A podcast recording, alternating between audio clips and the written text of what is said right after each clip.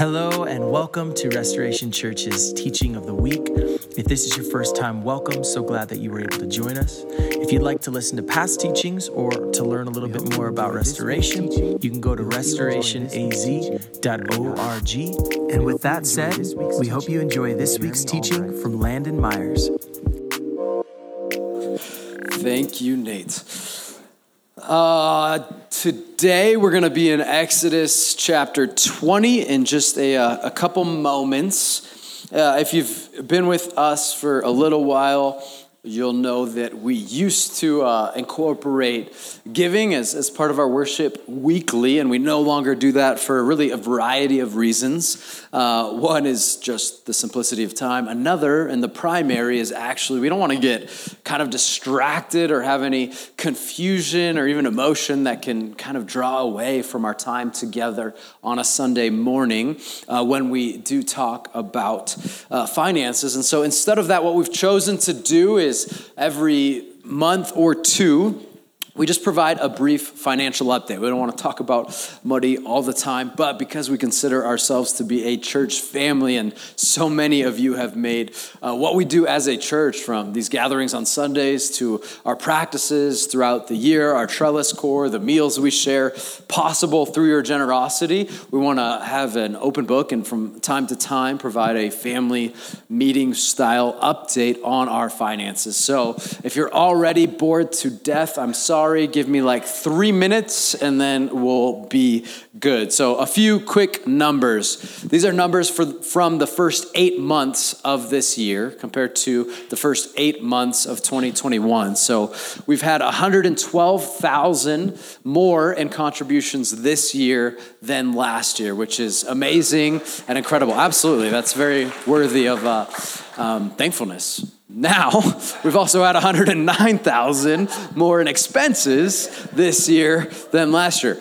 The good thing is that's $3,000. We're up, uh, sort of. It's kind of complex, but yes here's the, the picture I take from those numbers, right? Numbers can, can tell a story as we're growing. Uh, and God has been so gracious through that, that because of your generosity and, and His provision and how our staff is, is functioning and elders have led, so far we've been able to scale well with that growth.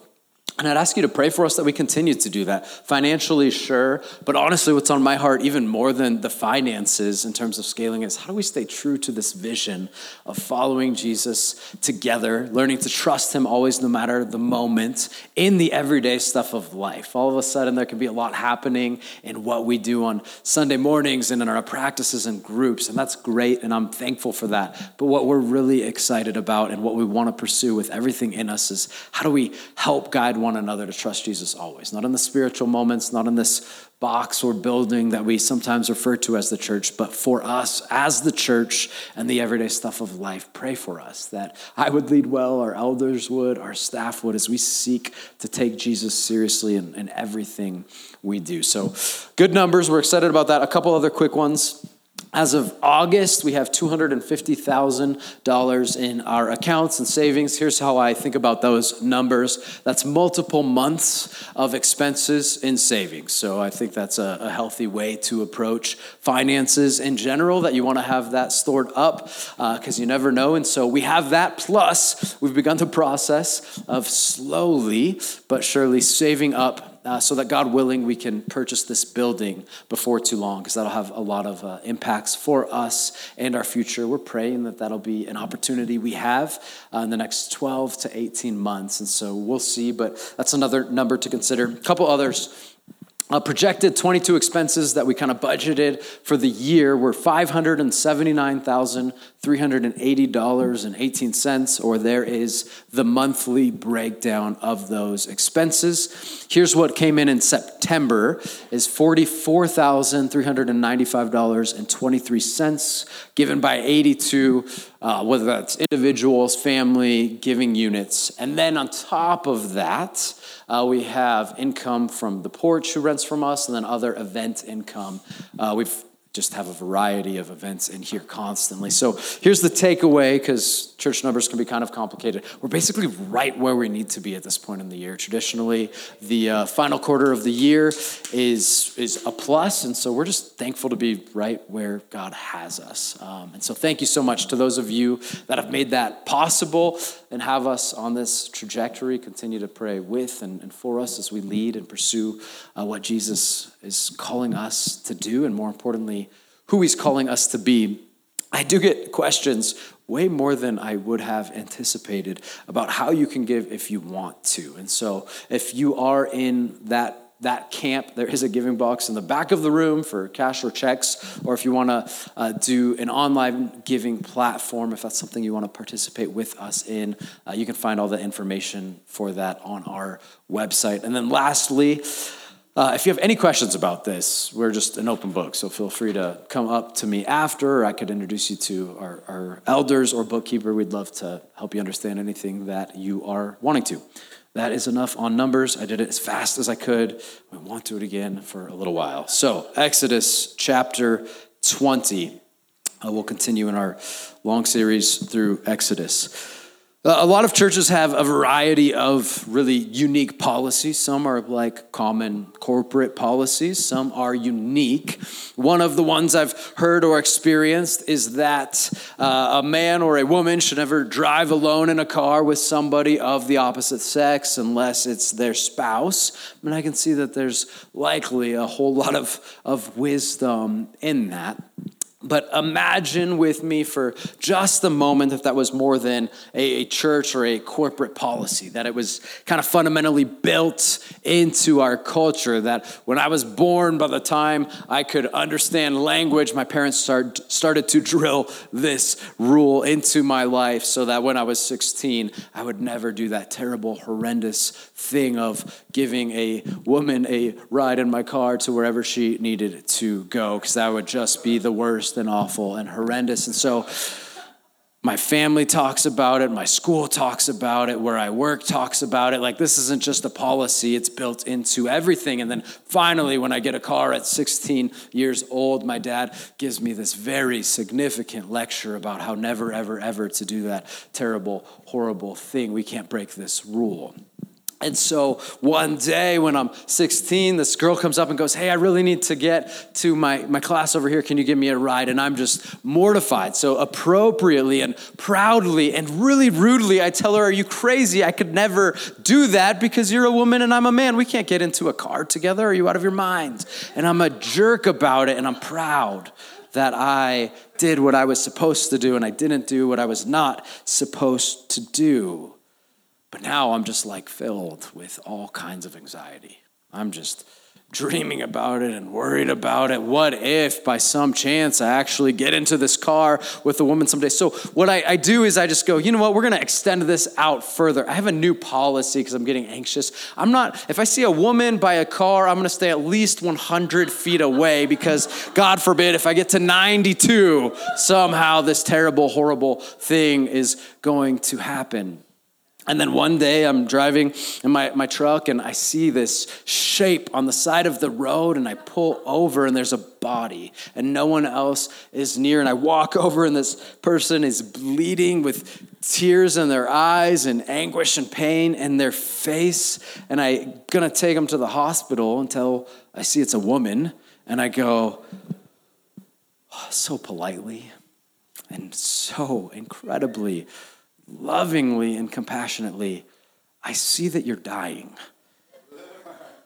And I'm so sorry. I would love to take you to the hospital and save your life right now, but we both know there's this policy, and I'm a man and you're a woman. So, hey, best of luck. I'm sure God will provide somebody maybe down the road for you, but you know, we got the, the policy.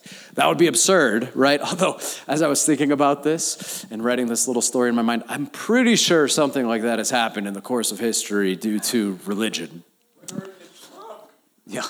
Uh, so, here's the thing when it comes to God's commands, when it comes to God's instruction, what we have a tendency to do is grab a hold of the letter of the law, take it so far in the wrong direction, and where we find ourselves is totally distanced from what God's intent was with the original command. The reason I think that happens is because we want to be God instead of following God, and so we like control. And with rules, we have control. This is why legalism is actually incredibly attractive because we can control it instead of having to be dependent on God and His grace. When it comes to any command in the scriptures, any of God's instruction, the, the questions we need to be asking is why did God ask us to do this? Why is He providing this wisdom? Another way to think about it is what is God's vision with this command? What is He protecting us from, or what is He leading us to? Because God doesn't just give random arbitrary commands for the sake of figuring out whether or not we'll be obedient so that He can punish us if we're not. That's not who this God is, though, depending on your upbringing or background or just history, maybe that's what you've been told God is like. So often, Christians are true to the letter of the law while we could not be farther from the heart of God. So often, we're true to the letter of the law while we couldn't be farther from the heart of God. It happens for a lot of reasons. This book is misused in all kinds of ways misinterpreted, misunderstood, mistaught. The control is a piece of it, power is a piece of it. And so this, this matter is significant. We'll continue our series in the Ten Commandments this morning, we're on the fourth commandment. And I love the fourth commandment. It's the longest of the commandments, which is kind of surprising. God provides the most instruction and kind of description about it. I think it's the only one that we're like, yeah, I like the other nine, but this one doesn't apply anymore. God, God was like high or something when he did this one. It doesn't make any sense. Like, we're often happy about the Ten Commandments. We're like, hey, they should be in schools and stuff, in courtrooms. And then we go, but not this one. This one doesn't apply to me anymore. It's really intriguing, actually, how we're okay with the other nine, but not this one. I would argue it's actually probably the most applicable, influential, and the best of ways for your life today of all the Ten Commandments. If you embrace it as the gift it is from God, I wholeheartedly believe it still applies to us today, not as a, a rule to see if we follow God obediently, but as a gift from the Father. Its impact is massive. So let's read it Exodus chapter 20, verse 8. God says, Remember the Sabbath day to keep it holy. You are to labor six days and do all your work. But the seventh day is a Sabbath to the Lord Yahweh, your God. You must not do any work, you, your son or daughter, your male or female slave, your livestock, or the foreigner who is within your gates. For the Lord Yahweh made the heavens and the earth, the sea, and everything in them in six days. Then he rested on the seventh day. Therefore, the Lord blessed the Sabbath day and declared it holy. Context is everything. Here's the context of this command within the Ten Commandments. Israel, this nation, God's people, have been abused and oppressed as slaves seven days a week for 400 plus years. They're exhausted. They've, it's just been terrible. And so they cry out to God, and He saves them, and He's about to take them to a new land with a new government and policies and way of life. But all they've known for generations, and generational sin and culture and values are powerful, is this slavery. And so he says, No, this will be no more. That's not the origin of Sabbath, by the way. It started in creation. But in this context, God is saying, as you start a new land, as a new people, be freed from that because they were slaves. If you have conversations in our lobby with just kind of pick anyone. I pretty much guarantee go through three people, this will happen. You'll hear something like, hey, how are you? Good. How are you? Cool. I'm really busy. And busy means what? I'm really tired. And honestly, if you press in further, people will say, I don't know if my marriage is going to make it. I'm going to say, my kids and I are not getting along, or we're, we're just exhausted trying to keep up with the house, or we're pursuing this thing, but we have to choose between this or that. And you know what I kind of think, if we're honest about it? We're almost just like the slaves that they were. We don't have a king and a kingdom that enslaves us, but we have this thing called an economy. And if we don't put into it, then it doesn't grow and we get worried about it. We have probably debt that we're enslaved to, if it's not debt, maybe it's our pursuits, our passions, our desires. Maybe you're a visionary, and so you see a whole world you can create, and we have to pursue it. In fact, it almost feels as if it'd be terrible stewardship not to, because we have so much at our fingertips education, resources, all kinds of things. Be honest with yourself for a moment. Are you enslaved to any of that? The, the way of Jesus is a way of freedom Sabbath is a gift that can guide us towards that. Again, in order to understand any command in the scriptures, we can't just look at the letter of the law. That matters. I'm saying look at that.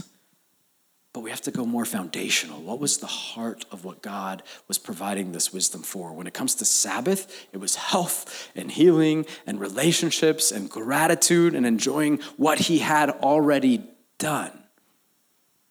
And so often we choose to ignore God in that. I gave the example a, a couple weeks ago uh, of a command I can give to my kids. When you cross the street in our neighborhood, stop and look both ways. Why am I giving them that command? Not because I don't want them to cross the street, not so I can watch them with binoculars where they can't see me so I can punish them if they do it wrong and teach them a lesson. I'm giving them that command because I want them to cross the street many times, again and again and again, back and forth from our house to grandma's. And I want them to do it safely. The vision is actually good. It's activity and relationship and health, but I give a command for health because that's the vision behind it. What's crazy is that so often when God gives a command, we don't see the good in the command and we have to stop to do that. The Bible almost never restricts something just for the sake of proving obedience. It always has intent and purpose. Another way to, to think about that is that the vision behind every single command that God makes is a vision of good and beauty. And that's the case with Sabbath as well, though, and, and this is important, depending on your family history, upbringing, experiences in church, there can be a whole lot of trauma packed into Sabbath, legalism, etc. Jesus communicates and shows us the same thing in his actions and words related to Sabbath. You can turn to, to Mark chapter 3 if you're following along with us. Uh, excuse me, Mark chapter 2, verse 23. We read this. On the Sabbath, he, Jesus, was going through the grain fields, and his disciples began to make their way, picking some heads of grain. The Pharisees, who are the religious leaders of the day, they're the best rule makers and rule keepers. They say to Jesus, Look, why are they, your disciples, doing what is not lawful on the Sabbath? Jesus said to them, Have you never read what David and those who were with him did when he was in need and hungry? How he entered the house of God in the time of Abiathar the high priest and ate the sacred bread, which is not lawful for anyone to eat except the priests, and also gave some to his companions? And then Jesus told them, the Sabbath was made for man, and not man for the Sabbath. Therefore, the Son of Man is Lord even of the Sabbath. You're seeing what's happening here. Jesus, who's perfect, who is God, who made the law for the Israelites in the first place, is saying the best thing David could do in that moment when he and his friends were in need was to break the law. Why? because the vision and the heart of the law is good for people. And then in this case, an exception had to be made. Now, this is not license for us then to go, sweet, there are no rules. God doesn't have any laws or commands that are good for us. We can just kind of take it how we want it and adjust. That's not what it is. Jesus clearly says in the scriptures, I did not come to abolish the law, but to fulfill it. And so, what he's doing here is not abolishing the law. He's abolishing the misunderstanding of it that the Pharisees put into place, and he's fulfilling what its original intent was, which is to be good for people. Very different than how we maybe often understand God's laws or Sabbath. There's this thing, there is this thing in Jewish culture and tradition called the Mishnah. It's this extension of laws. It's not God's law, it's a bunch of extra laws. And within that, there's 39 specific extra, not from God, from man, laws on Sabbath, uh, depicting specifically what is defined as work that was not to be done on the Sabbath day. And it's this extension to go, just like we talked about with God's name last week. The Jewish people went, you know what, we don't want to get too close to maybe possibly ever approaching upon misusing God's name, so we'll just never say it. And in this case, it's, you know what, we don't want to ever not remember the Sabbath day. So we're going to make a million laws that don't even actually exist so that we don't break that rule. Well, they followed the letter of the law and they totally distanced themselves from the heart of God. Look at what Jesus says here in verse 27. And Jesus told them, The Sabbath was made for man and not man for the Sabbath, which means what? Sabbath is a gift to God's people. It's not a test, it's not to see if they're obedient. It's a gift from God, the Almighty Creator of the universe, to His people because He knows us best. He knows everything about you the things you don't want anyone to know, what tires you, where you have anxiety, what you need. He designed you and understands your humanity on a physical, emotional, relational level. God created that and gave us Sabbath. Jesus continues, therefore, the Son of Man is Lord. You can translate that, Son of Man, based out of Daniel, is this title saying Jesus is God and Savior of Sabbath. So Jesus is saying, I am God and Savior. I created Sabbath, by the way, not in Exodus, but it's recorded as part of creation for you. It's a gift, not an arbitrary rule to see as a test of your obedience. It's a gift that will be good for you. say that again. Sabbath is a gift from God for us that is good for us. This is the fourth commandment. Continue in chapter 3 to see how Jesus continues to, to push this. Now he entered the synagogue again, and a man was there who had a paralyzed hand. In order to accuse Jesus, they were watching him closely to see whether he would heal him on the Sabbath. How crazy is that? But we do things, I think, equally as crazy. Verse 3 He told the man with the paralyzed hand, Stand before us. Why did Jesus do that? The man need to stand to be healed? No. He's setting a stage because he wants to communicate something. He's not abolishing the law, he's abolishing their misunderstanding of it that didn't take into intent God's heart. Stand before us. Then Jesus said to them, Is it lawful on the Sabbath to do what is good or to do what is evil, to save life or to kill? But they were silent. After looking around at them with anger and sorrow at the hardness of their hearts, Jesus told the man, Stretch out your hand in front of everybody. So he stretched it out, and his hand was restored. Immediately, the Pharisees, religious leaders, went out and started plotting with the Herodians against him, how they might destroy him. We have to understand here Jesus is not abolishing Sabbath as a command. He's fulfilling it, He's restoring it to something that actually can be received and embraced as a gift. Because in this culture, and for many of you, if you did grow up embracing Sabbath, it was not a gift. It was dreadful and boring and terrible. Maybe you got in trouble a lot, just a real awful day, the worst of the seven. And that is not what it was meant to be. It's actually meant to be incredible if you ask my kids, I've shared this before when we did our, our series on Sabbath, they love the Sabbath day. For a real long time, they thought Saturday was called Sabbath day. Like they just didn't know. And they loved it because they get the best of me. I'm actually present and my wife, and we're together as a family, and it's not boring. Like we eat the best food and we drink the best drinks and we hang out with, with people when it's my week to decide what we do and not Chelsea's because she's introverted and I'm extroverted, so we got to be thoughtful there. It's the best. We love it. It's a day to be thankful and present in the moment for what is already good instead of wanting other things, working for them, or worrying about them. For 24 hours, we choose to wrestle with our minds and heart and soul to trust Jesus. And it's still a practice, it's still challenging, but it's so good. Sabbath still matters today. One of the things that makes Sabbath so unique as a command is that it existed before sin. Sabbath is not connected to salvation. It existed before salvation was needed. When God created the world, He creates this rhythm of six days of work, which is good, by the way, work is good, and then a day of rest and delight in what that work did, of declaring it is good. That doesn't mean we pretend nothing is not good. There's plenty of not good. But it means we actually choose to trust that Jesus can handle the not good for 24 whole hours. Sabbath still matters today. I wholeheartedly uh, believe that. John Mark Comer puts it this way. I love it. He, he says, uh, The Creator God is inviting us to join Him in this rhythm, this interplay of work and rest. And when we don't accept His invitation, we reap the consequences fatigue, burnout, anxiety, depression busyness, hitting home for anybody, starved relationships worn down immune systems, physical, low energy levels, anger, tension, confusion, emptiness. Sabbath is actually this incredible God given prescription for those things. We just choose to not believe the doctor often.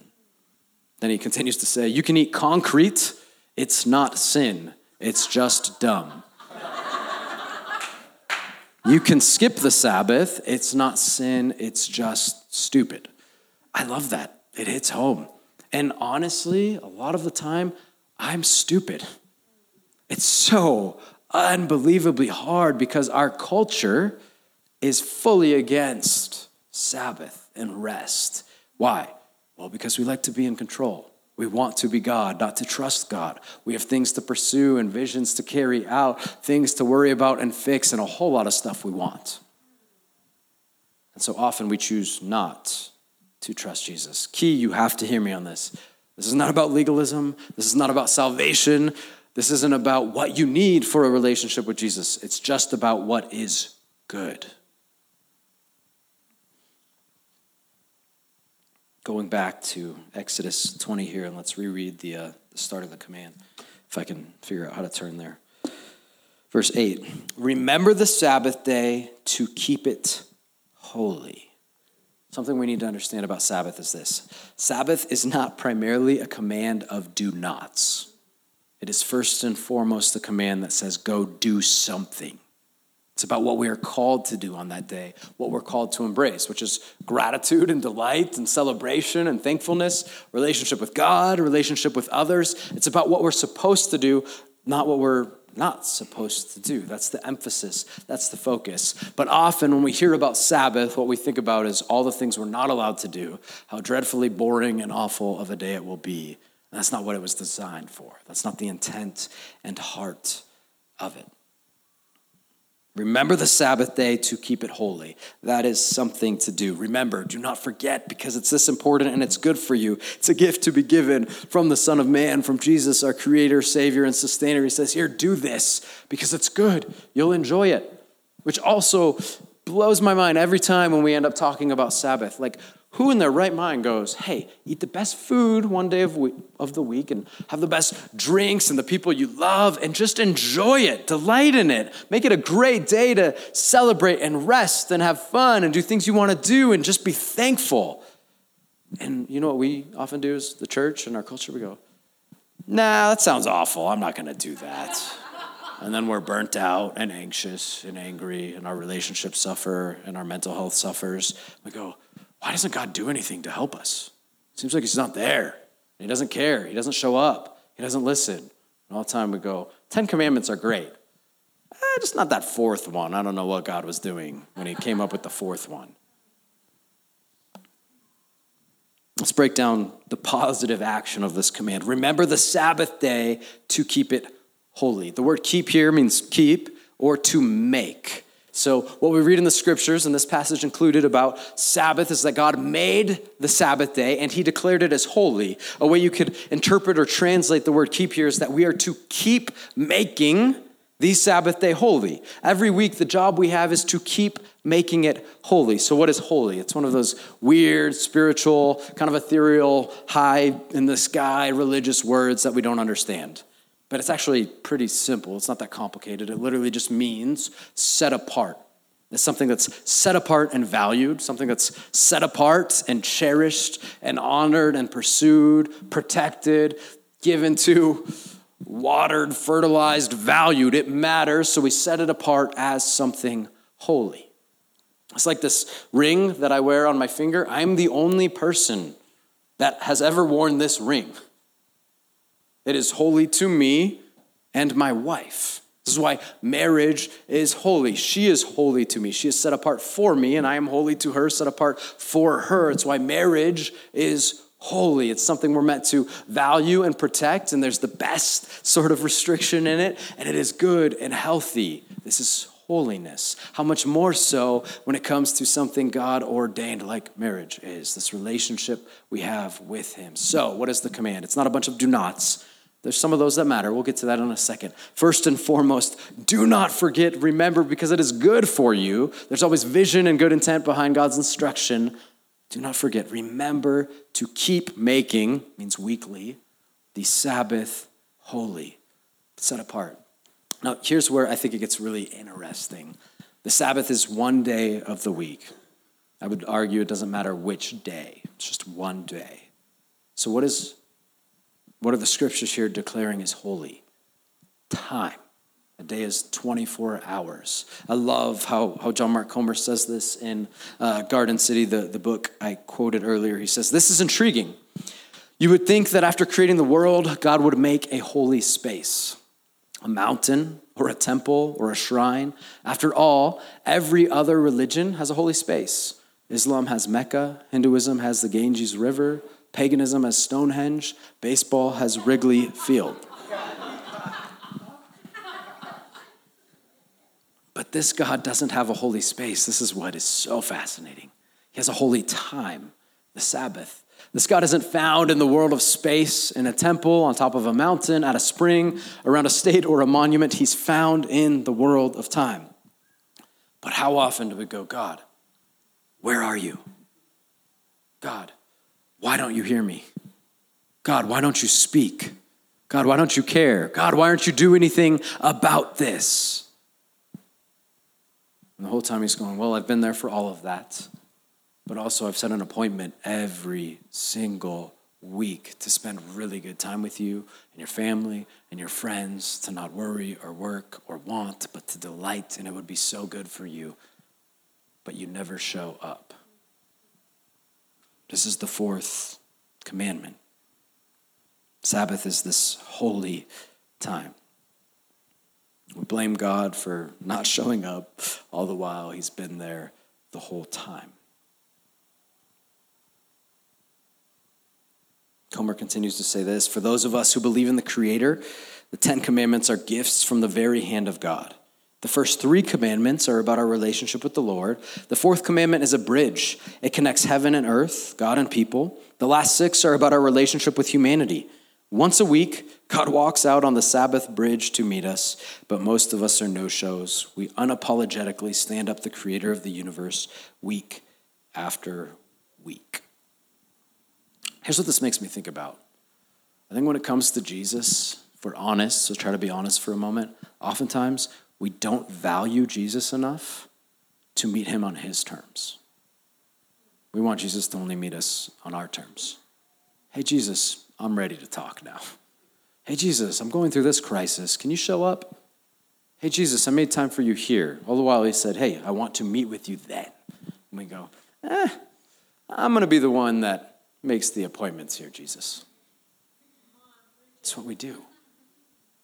What's actually happening? Well, we're trying to be God and grasp for control instead of giving control and letting Him be God, which is actually what's best for us and everybody around us. Sabbath does require sacrifice, though. I want to be very clear about that. It will cost a lot. It's brutally hard. I'm still not good at being willing to sacrifice what is necessary. It's not going to cost you fun and delight and good food and time. It's not going to be really boring. Shouldn't be. If it, if it is, you're doing it real wrong. but what it will cost is production. What it will cost is control. What it will cost is the pursuit of the vision you have for your life. And, ex- and in exchange, you have to choose to trust Jesus for that time. Remember the Sabbath day to keep it holy. Okay, we've talked about to keep making it holy once a week. Kind of laid the foundation of why this matters, God's good vision of what holiness is. Let's just get kind of practical on how we do that. At its core, Sabbath is asking the question will we give control to Jesus or will we continue to grasp it? Another way to put it is Is Jesus worthy of our trust for a whole 24 hour day? Often we say no. So, making or keeping the Sabbath holy requires intentional disengagement. Though the command is not about what we don't do, there are some things we have to consider to do what it calls us to.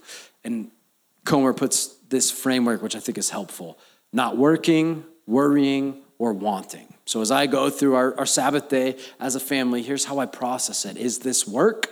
Then I don't do it. Side note, that's important. If you're married or in relationship with someone or your family, whatever it is, this is this gets hard for Chelsea, my wife and I. We define work in different ways. Some things are work for me that aren't for her, and vice versa. So is this work? Am I worrying about something and then trying to fix it? Or am I wanting? Not like, hey, I'm hungry, I want lunch. That's fine. But am I pursuing a vision of something else I want to create and build? For six days, God created and built, and then He rested and enjoyed it. If I'm working and wanting and worrying, I'm not resting and worshiping and enjoying what is already good. And we in our culture are terrible. I'm like the worst at enjoying what is already good in the moment because I see a future and I want to get to that future. I've missed a lot. It's actually really sad if I think about it. I've missed a lot of my kids growing up of the first decade of being married because I was so worried about where I needed to take us. And that's probably true for a lot of you as well. Instead of going, what has God given that I can enjoy today? Doesn't mean there's not work to do. Doesn't mean that there's not real things to worry about. It doesn't mean there's not stuff that's okay to want. God made a lot of good things. But it's saying for 24 hours, I'm going to say no to those and disengage so that, here's the important part making and keeping the Sabbath holy requires this is the intentional engagement part. Resting and worshiping. We were made for rest. If you don't rest, you are just asking for a hell of sorts. Like your relationships will suffer. It's just simple. Your body will suffer. It's just simple. Your mental health will probably suffer. It's just simple. Like we were made to rest. So if we say, hey, God, you did a pretty good job creating, I don't think you really understand it, although I don't need the rest go for it. You will just pay the price. It's just how it works. And also worship. That doesn't mean just singing songs, though that is part of worship. Worship is going, God, you are good. Worship is saying you're a brilliant creator. Worship is enjoying and celebrating. Are there spiritual components to the Sabbath? Sure. I try to carve a little bit of time to read in the scriptures. That could be just five minutes. We certainly pray as a family. But that's not the majority of the day. The majority of the day is delighting in what is there, whether that's relationships, whether that's food. I really like food and enjoying good food.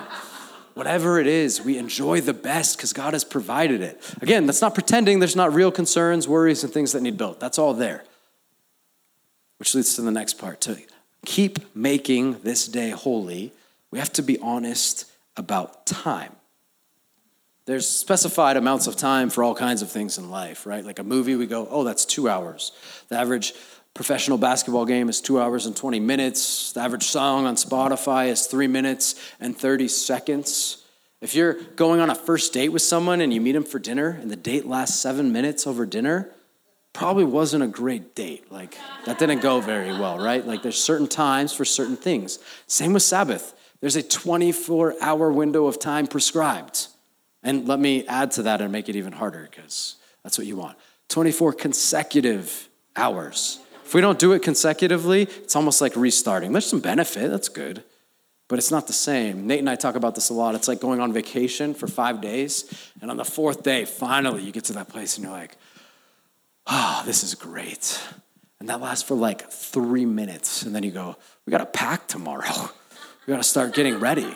Sabbath is the same. There's something about like hitting that 20 second hour. I don't, I, I, include sleeping in that, right? So we sleep the first whatever bit and then we're kind of refreshed. And as the, the sunset, the evening is coming and we're approaching that 24th hour, there's something like the 21st hour and you're just like, oh, this is good. I've actually been able to let go of my worries. I've actually been able to just enjoy instead of want and try to build. I'm actually good with not working right now. And maybe you're all way better than me, but it takes me about 24 hours if I'm honest. Now, some of you, it's not even a possibility because of work, school, kids, whatever it is. It's not possible. It's okay to just start with something and build towards that. But I think there's something to God's design here. And it's really easy to just excuse it and go, ah, I'll just piece together three eight hour windows. It's not the same. Good start, yes, because this isn't about salvation. It's not about the law, the rule itself. It's about the heart of God, which is for your good. But I think part of how we were designed is for this one day a week to enjoy and delight in the good gifts of the Father. So you have to say, ask, question Can Jesus handle 24 hours? We come here on a Sunday and we sing songs about our good, loving Father that his love never fails or ends. And he could die on a cross and conquer sin and death and Satan and rise again. We go, I just don't know if he can handle 24 hours though. I think he could do like 12 probably. But I think if I let Jesus like be in control for 24, when I take the wheel back, he's going to have made such a mess of things. I don't, I don't, I don't think Jesus can do it. Like at the end of the day, if we just back up and ask the question, that's what it comes down to. Do you think Jesus is capable of holding the world and your specific world in his hands for 24 hours? Again, I want to clarify. Some of you are in a place of life where you can't make that happen now. That's okay. You should not feel guilt or like you have to make a massive change now. It might be worth building towards that, though. Is he trustworthy to provide a pathway if that is his intent? I want to just close with like, well, not close, I got a couple quick things, but something practical. Because if you've never done Sabbath, it's like hard to know what does this look like. So, a few things I've learned. Success or not success in embracing a Sabbath day for me and my family comes down to starting with ceremony. So, if you do one of our Sabbath practices, we'll talk about this. Ceremony sounds like grand and amazing. It doesn't have to be. It can take one minute and be a simple prayer as we start the day and go, Jesus, you've given us this day. May you bless it. That's enough. Could be lighting candles. For a long time, we started at a breakfast and we go to the same place every day. And there was something about going to that place that just released us and freed us into Sabbath. But there's something about having a starting point. Sometimes we'll do a gratitude circle as a family, and I'll say, hey, kids, what are the three things this week you're most thankful for? And then we'll do it, and then we'll have a volunteer uh, pray to, to thank Jesus for that. Just something to say, it starts now. If I don't do that, life's too hard. Our culture's moving, things move too fast. So there's something about ceremony. We'll start with one of those things, usually in the evening now at dinner, is how we do it. For us, Friday night, I work on Sundays, so Sunday doesn't work for me. Then we'll wake up. We'll usually try to have a great breakfast. And so, just this week, so yesterday, we did that. Chelsea and I worked together making breakfast. The kids were playing really well. It's also shocking what it does for kids if you have kids. Like, they're so much better on the Sabbath day. I kid you not. Like, and I actually think there's a reason. They get the best of me. They get the best of Chelsea. We're engaged. We're not worried. We're not working. They feel that. There's something they know about it. So they're playing. I don't know where Chelsea went after breakfast. I hadn't really ate yet, so it got quiet. And I very quietly gave myself another helping of breakfast. And I very quietly filled my coffee mug. And I really, really, really quietly tiptoed to the front door. And I opened it so that no one would hear me or know where I was.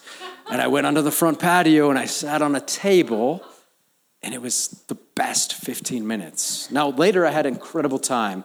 I was watching the Yankees game, which was not good, but I was throwing the football with my kid. It was great, but this 15 minutes was it was powerful. I sat there on this table that uh, my friend Bill had given to me, like most of my furniture, and so I was praying for Bill and, and thankful for Bill.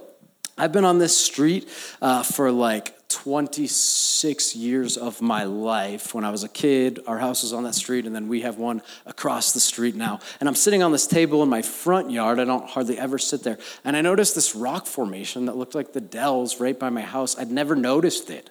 In like 26 years, you see things differently. Then I looked at this explosion of violent purple flowers we had planted a year ago for like $15, and there's this whole cool row of them. And I'm like, oh, that's awesome that those made it. And then the, the birds were singing, and I was eating, and my food was still hot, which I love. It was good. And then I started to look out, and I saw weeds and this rock wall I need to build. And I started to go, oh my gosh, there's so much to do. And then I tried to let that go. And then naturally, you know what's kind of funny in the most relieving, freeing way ever? I was just brought to this place of confession. God brought these things to my heart, and guess what I didn't do? I didn't try to fix them. I didn't try to work on my spirituality. I didn't try to work on my faith or work on my relationship with God. I said, hey, God, this is your time, so you need to show up. I love challenging God in this way. When He brings us to something, great. You have me here, so this is your time. You do your thing, God. This is your show, not mine. And so I brought my worst to him and I go, hey, here's some things going on in my heart. Not, I'm going to make these better. Side note, sermon on confession. It's never, I will fix this now. It's, here it is. God, go to work. And it was so freeing and good. One of the things we'll try to do is say yes to the kids as much as possible. We'll go play in the sandbox in the backyard. And again, I try to ignore the weeds and thorns. Instead of hearing crying or grumbling, going, man, their creativity and laughter is great. Uh, I mentioned earlier, Chelsea's an introvert, so we kind of like shift weeks. Sometimes we'll do nothing, it'll be just as a family, or I'll try to give her once in a blue moon an opportunity to just like go on a hike by herself. For me, I love having close friends and family over, and we'll just hang out and enjoy, and there's no pressure, we just do things. It's kind of what the, the Sabbath day looks like. It's enjoying the best being grateful. A couple uh, just closing quotes on this. Rick McKinley uh, says this about Sabbath. When we come out on the other side of Sabbath, if you're brave enough to try this, we realize that the world has not fallen off its axis. The world keeps running because God sustains it, not us. The day after Sabbath, when all the work is there waiting for us, we come to it less weary, less burdened, and rested. Because believe it or not, God is God and he can handle it. One last quote from, from Comer. He says, That's why Sabbath is an expression of faith faith that there's a creator and he is good. Not just that there's a creator and he is good. We are his creation. This is his world. We live under his roof, drink his water, eat his food, breathe his oxygen. So on the Sabbath, we don't just take a day off from work, we take a day off from toil. We give him all our fear and anxiety and stress and worry. We let go. We stop ruling and subduing, and we just be. Remember our place in the universe so that we never forget there is a God, and I am not him. Jesus gave the time and place. If you're asking for him to show up and help a relationship, physically, whatever it is, he gave it time and place will we show up to the appointment? I love the, the book of Revelation. There's this picture of, of Jesus. He says, I, Here I am. I stand at the door and knock. If anyone comes and opens the door, answers it, I will come in and dine with him. I think Jesus stands at the door of our wants. And he says, I am enough. I am good. I will give. Jesus stands at the door of our worries. And he says, I see them. I am here. I'll provide. I am in control. I think Jesus stands at the door of our work and hopefully says, Well done. And now rest because I've got this. We'll get back to it. Your work will still be there the next day. So there's an invitation. It's God that loves you holistically, perfectly, that knows everything about you, says, This is a gift I made for you that's good for you. And we get to choose to believe him or not. I think it's as simple as that. Let's go ahead and pray. Jesus, thank you that you are good.